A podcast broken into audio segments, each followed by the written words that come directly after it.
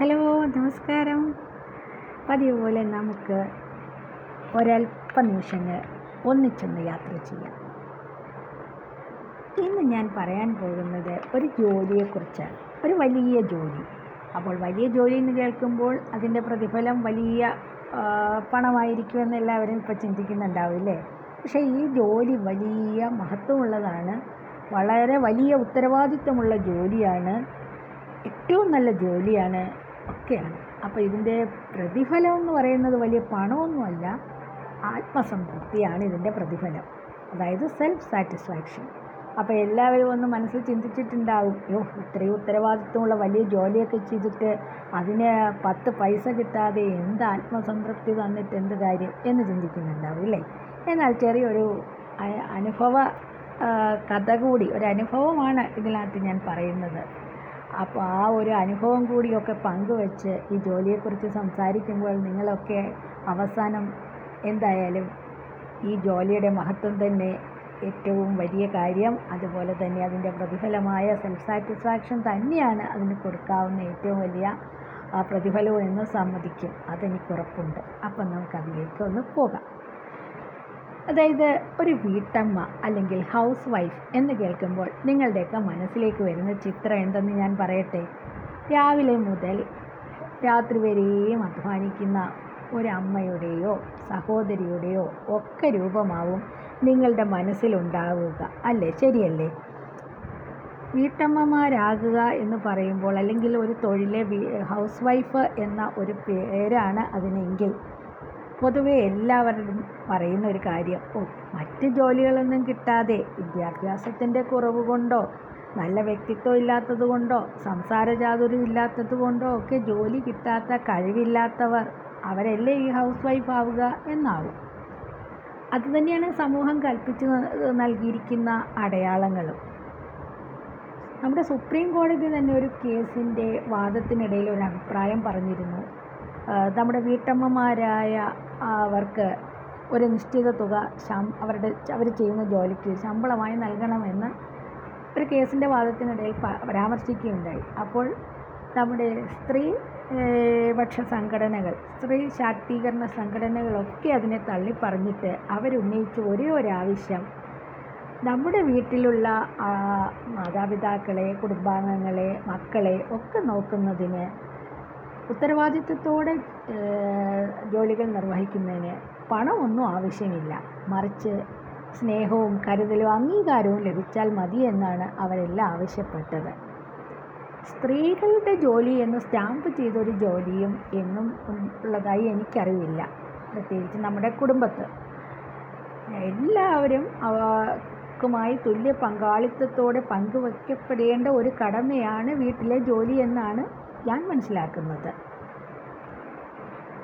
അതിനെക്കുറിച്ചൊക്കെ നമുക്ക് പിന്നീട് കൂടുതലായി സംസാരിക്കാം, ഇനി ഒരവസരങ്ങളിൽ അതിനെക്കുറിച്ചൊക്കെ വിശദമാക്കാം. ഇപ്പോൾ നമുക്ക് ഈ ഹൗസ് വൈഫ് എന്ന ജോലിയുടെ മഹത്വത്തെക്കുറിച്ചൊന്ന് മനസ്സിലാക്കി വയ്ക്കാം. കുറച്ച് നാൾ മുമ്പ് ഞാൻ വായിച്ച ഒരനുഭവമാണിത്, വായിച്ചറിഞ്ഞ ഒരനുഭവമാണ്. ഒരു സ്ത്രീ, ഒരു സാധാരണ സ്ത്രീ, തൻ്റെ മകളുടെ ഉന്നത വിദ്യാഭ്യാസത്തിൻ്റെ ആവശ്യങ്ങൾക്കായി ഒരപേക്ഷ നൽകാനായി സർക്കാർ ഓഫീസിലെത്തി. അവിടെ ധാരാളം ഉന്നത പദവിയിലിരിക്കുന്ന ഒരുപാട് പേർ അപേക്ഷ നൽകാനെത്തിയിരുന്നു. അവരോടെല്ലാം അപേക്ഷ സ്വീകരിക്കുന്ന ഉദ്യോഗസ്ഥൻ വളരെ വിനയാന്യതനായി ആദരവോടെ അപേക്ഷകൾ സ്വീകരിച്ച് പെട്ടെന്ന് തന്നെ അവരുടെ ദൗത്യം പൂർത്തീകരിച്ച് ഫയലിൽ അപേക്ഷകളൊക്കെ സ്വീകരിച്ചു. അവസാനം നമ്മുടെ ഈ സാധാരണ സ്ത്രീ എന്ന് ഞാൻ പറഞ്ഞ അവരുടെ ഉഴമെത്തി. അപേക്ഷയൊക്കെ വാങ്ങിക്കൊണ്ട് ഓഫീസർ എല്ലാവരോടും ചോദിക്കുന്ന അതേ ചോദ്യം ഈ സ്ത്രീയോടും ആവർത്തിച്ചു. ജോലി എന്താണ്, എവിടെയാണ് ജോലി എന്ന് ചോദിച്ചു.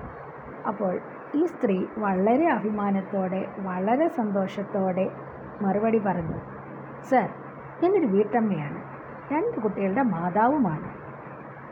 അപ്പോഴേക്കും ഉദ്യോഗസ്ഥൻ്റെ മുഖത്ത് ഒരു നീരസഭാവമാണ് ഉണ്ടായത്. ആ നീരസഭാവം അദ്ദേഹത്തിൻ്റെ ചോദ്യത്തിൽ ഉയർന്നു. ആ ഹൗസ് വൈഫ് അല്ലേ, ഇങ്ങനെയാണ് അദ്ദേഹം ചോദിച്ചത്. എന്നിട്ട് അദ്ദേഹം പറഞ്ഞു തന്നു, തൽക്കാലം നിങ്ങളൊരല്പം മാറിയിരിക്കുമോ, അങ്ങോട്ട് ഞാൻ വിളിക്കാം, നിങ്ങൾക്ക് പ്രത്യേകിച്ച് ഉത്തരവാദിത്തപ്പെട്ട ജോലിയൊന്നുമില്ലല്ലോ, വീട്ടിലെ പണിയല്ലേ അത്, കുറച്ച് വൈകിയായാലും അത് ചെയ്തു തീർത്താൽ പോരെ. അതുപോലെയല്ല, ഇവിടെ ഇരിക്കുന്നവരൊക്കെ വലിയ വലിയ ആൾക്കാരാണ്, അവർക്കൊക്കെ ഒരുപാട് ജോലികൾ, തിരക്കുള്ളവരാണ്, ഉത്തരവാദിത്തമുള്ള ജോലിയാണ് അവർ ചെയ്യുന്നത്. അതുകൊണ്ട് നിങ്ങൾ അല്പം മാറിയിരിക്കും, ഞാൻ അവരുടെ ജോലിയൊക്കെ തീർത്തിട്ട് തീർത്ത് കൊടുത്തിട്ട് നിങ്ങളെ വിളിക്കാം എന്ന് പറഞ്ഞു. എനിക്ക് മുന്നേ വന്ന ആളുകൾക്ക് കൊടുത്ത ബഹുമാനത്തിൻ്റെ ഒരു ചെറിയ ശതമാനമോ അല്ലെങ്കിൽ അവരോട് കാണിച്ച സ്നേഹമോ ഒന്നും ഈ സ്ത്രീയോട് ആ ഓഫീസർ കാണിച്ചില്ല കാണിച്ചില്ല എന്ന് മാത്രമല്ല, സ്ത്രീ എന്ന പരിഗണന പോലും നൽകിയില്ല. അവസാനം അവരുടെ എല്ലാവരുടെയും ജോലിയൊക്കെ ഒതുക്കി തീർത്തതിന് ശേഷം ഈ ഓഫീസർ അവരെ വിളിച്ച് ഫോമൊക്കെ ഫില്ല് ചെയ്ത് വാങ്ങിച്ച് ഫയലിൽ വെക്കി വെച്ചു. കുറച്ച് ദിവസങ്ങൾക്ക് ശേഷം ഇതേ സ്ത്രീക്ക് മറ്റൊരു ഓഫീസിൽ, ഒരു സർക്കാർ ഓഫീസിൽ അപേക്ഷയുമായി പോകേണ്ടി വന്നു. മുൻപുണ്ടായ ദുരനുഭവം അവരുടെ മനസ്സിലപ്പോൾ ഉണർന്നു വന്നു. പ്രാവശ്യം അവർ തീരുമാനിച്ചു, വളരെ സമർത്ഥമായി അവിടുത്തെ ഉദ്യോഗസ്ഥൻ ചോദിക്കുന്ന ചോദ്യങ്ങൾക്ക് മറുപടി പറയണം എന്നവർ മന നേരത്തെ നിശ്ചയിച്ചു വെച്ചു. അവർ ഓഫീസിൽ ചെന്നു. ആ കൗണ്ടറിലെ ഓഫീസർ തന്നെയാണ് ഫോമുകളൊക്കെ ഫില്ല് ചെയ്യുന്നത്. നമ്മൾക്ക് ഫില്ല് ചെയ്ത് കൊണ്ടുവരാൻ പറ്റില്ല, അദ്ദേഹം തന്നെ ഓരോ കോളത്തിലുള്ള ചോദ്യങ്ങൾ വായിച്ചിട്ട് നമ്മളോട് ആൻസർ ചോദിച്ച് അദ്ദേഹം തന്നെ ഫില്ല് ചെയ്യുകയാണ് അവിടെ ആ കൗണ്ടറിൽ ചെയ്യുന്നത്. അപ്പം അതുപോലെ അദ്ദേഹവും ഇതേ ചോദ്യം ആവർത്തിച്ചു. എന്ത് ചോദ്യം? നിങ്ങൾ എവിടെയാണ് ജോലി ചെയ്യുന്നത്, എന്താണ് ജോലി എന്ന് ചോദിച്ചു. അപ്പോൾ ഈ സ്ത്രീ പറഞ്ഞ മറുപടി, sir I am a researcher, I am a dietitian. ഓ, അപ്പോൾ അദ്ദേഹം ചോദിച്ചു, ആ റിസർച്ചറാണോ?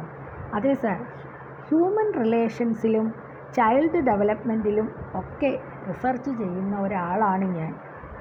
അതായത് ഒരു ഗവേഷക, ഒപ്പം ഒരു നല്ല ഡയറ്റീഷ്യൻ, ഒരു നല്ല പോഷകാഹാര വിദഗ്ധ എന്നാണ് അവർ പറഞ്ഞതിൻ്റെ അർത്ഥം. അതിനൊപ്പം കുട്ടികളുടെ വളർച്ചയും മനുഷ്യബന്ധങ്ങളും എല്ലാം റിസർച്ച് ചെയ്യുന്ന ഒരാളാണ് സാർ ഞാൻ.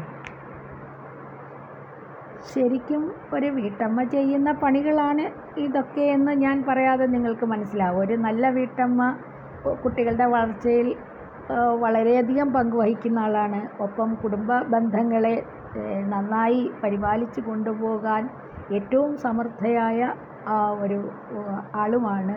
അതുപോലെ തന്നെ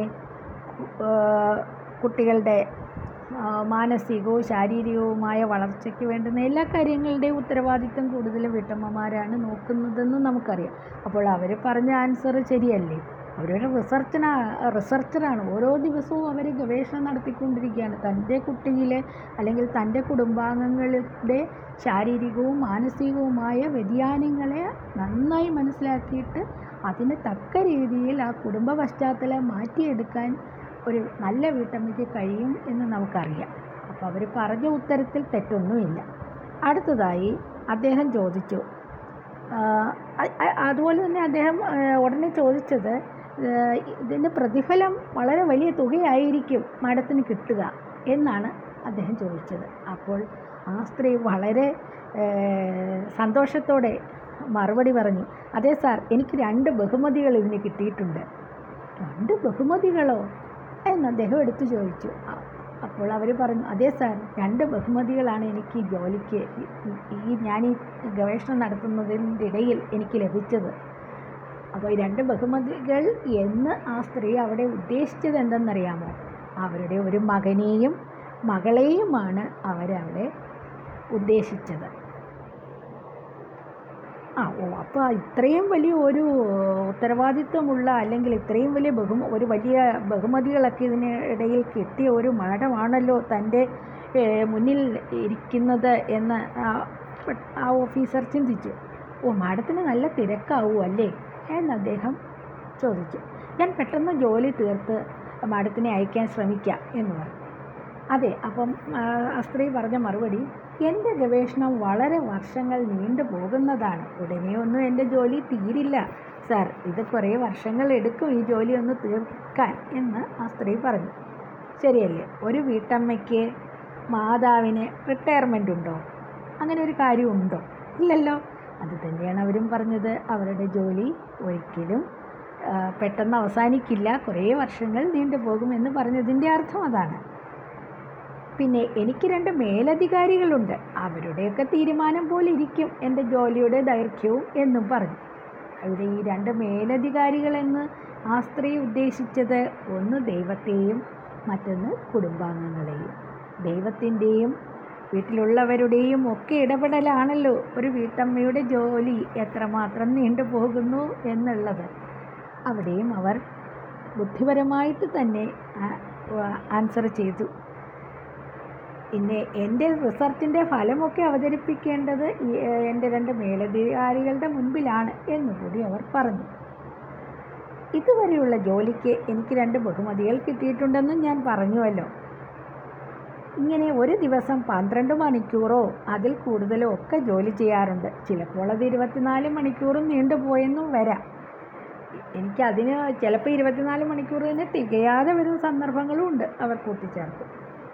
അത്രയ്ക്ക് ബുദ്ധിമുട്ടുള്ള ജോലിയാണോ മാഡത്തിൻ്റേത് എന്നയാൾ എടുത്തു ചോദിച്ചു. അപ്പോൾ പറഞ്ഞു, അതെ, അത്രയ്ക്ക് ബുദ്ധിമുട്ടുള്ള ജോലി തന്നെയാണ്. പിന്നെ ഈ തൊഴിലിന് പണമൊന്നും ഞാൻ ഒന്നും പ്രതീക്ഷിക്കുന്നില്ല. ഇതിൻ്റെ ഒരു മാനസിക സംതൃപ്തിക്ക് വേണ്ടി ചെയ്യുന്ന ഒരു ജോലിയായിട്ടേ ഞാൻ കണക്കാക്കുന്നുള്ളൂ.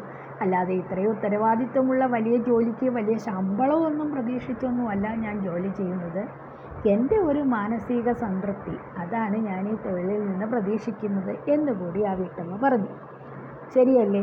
നമ്മുടെ എല്ലാവരുടെയും കുടുംബത്തിൻ്റെ പുരോഗതിക്കായി പ്രവർത്തിക്കുന്ന ആളല്ലേ വീട്ടമ്മ.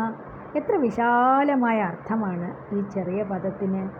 ഒരു ഡോക്ടറുടെയോ എൻജിനീയറുടെയോ ആർക്കിടെക്റ്റിൻ്റെയോ അധ്യാപകൻ്റെയോ ജോലിക്കില്ലാത്ത ഒരുപാട് അർത്ഥങ്ങളുള്ള ഒന്നല്ലേ വീട്ടമ്മ അല്ലെങ്കിൽ ഹൗസ് വൈഫ് എന്ന പദം. നമ്മൾ സാധാരണ ഒരാളെ കണ്ടുമുട്ടുമ്പോൾ ചോദിക്കുന്ന ചോദ്യങ്ങളുണ്ടല്ലോ. ആ, എവിടെയാണ്, എന്താണ് പേര്, എവിടെയാണ് താമസം, തൊട്ടടുത്ത് ചോദിക്കുന്നത് എന്തായിരിക്കും, എവിടെയാണ് ജോലി, എന്താണ് ജോലി എന്നാണ് അല്ലേ. പലരും പറയാറുണ്ടോ, പ്രത്യേകിച്ച് ജോലിയൊന്നുമില്ല, ഹൗസ് വൈഫാണ്. എന്നോട് അങ്ങനെ പറയുന്നവരോട് ഞാൻ തിരുത്തി കൊടുക്കാറുണ്ട്, അയ്യോ അങ്ങനെ പറയരുത്, ഏറ്റവും വലിയ ജോലി ഹൗസ് വൈഫിൻ്റെ തന്നെയാണ്. ഒരു മഹത്തായ ജോലിയാണത്. അതൊരിക്കലും പ്രത്യേകിച്ചൊരു ജോലിയില്ല എന്ന് പറഞ്ഞ് തരം താഴ്ത്തി പറയരുതെന്ന് തിരുത്തി കൊടുക്കാറുമുണ്ട്. അതെ, നമ്മുടെ മനുഷ്യ സമൂഹത്തിൻ്റെ ഇടയിൽ ഇത്രയും ഉത്തരവാദിത്വമുള്ള ഒരു ജോലി വേറെയില്ല എന്ന് തന്നെ നമുക്ക് നിസ്സംശയം പറയാം. എത്ര അഭിമാനകരമായൊരു പദവിയാണത്.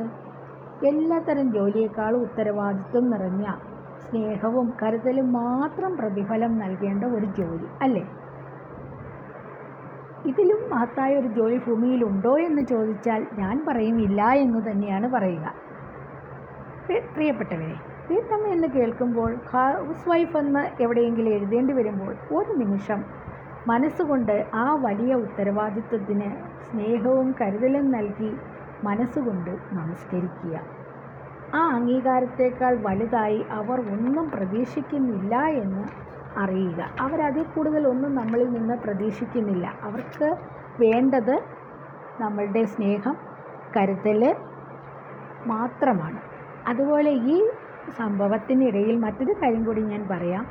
നമ്മൾ ഒരു എന്തെങ്കിലും ഒരു കാര്യം പറയാൻ ഉദ്ദേശിക്കുമ്പോൾ അത് എങ്ങനെ പറയണം, അല്ലെങ്കിൽ എങ്ങനെ അവതരിപ്പിക്കണം, എപ്പോഴവതരിപ്പിക്കണം എന്നൊക്കെ ഒന്ന് ഒരു മുൻകരുതൽ, ഒരു പ്ലാനിങ് ചെയ്യുന്നത് നന്നായിരിക്കും. അപ്പോൾ നമുക്ക് ഇതുപോലെ ആ സാധാരണ സ്ത്രീ അവരൊരു പ്രാവശ്യം പറഞ്ഞ ആ ഒരു ചോദ്യത്തിൻ്റെ ഉത്തരം അവരുടെ ജീവി അവർക്ക് ഉണ്ടാക്കി വെച്ച ബുദ്ധിമുട്ട് കാരണം അവർക്ക് ജോലി തീർത്ത് പെട്ടെന്ന് പോകാൻ കഴിഞ്ഞില്ല. അതേസമയം അതേ കാര്യം തന്നെ മറ്റൊരു തരത്തിൽ ബുദ്ധിപരമായി അവതരിപ്പിച്ചപ്പോൾ അവർക്ക് അവരുടെ ജോലി വളരെ ഭംഗിയായി നിർവഹിക്കാനും ഒപ്പം ആ ഓഫീസർ അവർ വലിയ എന്തോ ഒരാളാണെന്ന് കരുതി വളരെ ബഹുമാനത്തോടെ അവരോട് ഇടപഴകുകയും ചെയ്തു. അപ്പോൾ ഇതും ഈ ഈ ഞാൻ ഈ പറഞ്ഞ കാര്യങ്ങളോട് ചേർത്ത് വയ്ക്കാൻ പറ്റുന്ന ഒരു കാര്യം തന്നെയാണ്. നമ്മൾ എന്ത് പറയുന്നു എന്നുള്ളതിലല്ല, എങ്ങനെ പറയുന്നു എന്നുള്ളതിലാണ് ജീവിത വിജയം ഇരിക്കുന്നതെന്നും കൂടി നമുക്കിതിൽ നിന്ന് മനസ്സിലാക്കാൻ സാധിക്കും. അപ്പോൾ എല്ലാവരും നമ്മുടെ വീട്ടമ്മമാരായ നമ്മുടെ അമ്മമാരോട്, സഹോദരിമാരോട് ഒക്കെ ഇനി മുതൽ സ്നേഹവും കരുതലും ഒക്കെ കൊടുത്ത് അതിനെ അവരെ സ്നേഹിക്കുക. അപ്പോൾ ഇത്രയും നേരം നമ്മൾ ഒന്നിച്ച് യാത്ര ചെയ്തു. ഇനിയും അടുത്ത ദിവസം നമുക്ക് ഹൃദയത്തിൻ്റെ ഭാഷയുമായി വീണ്ടും കൂടിച്ചേരാം. അതുവരെ എല്ലാവർക്കും നല്ലത് വരട്ടെ എന്ന് ആശംസിച്ചുകൊണ്ട് thank you so much. Bye by.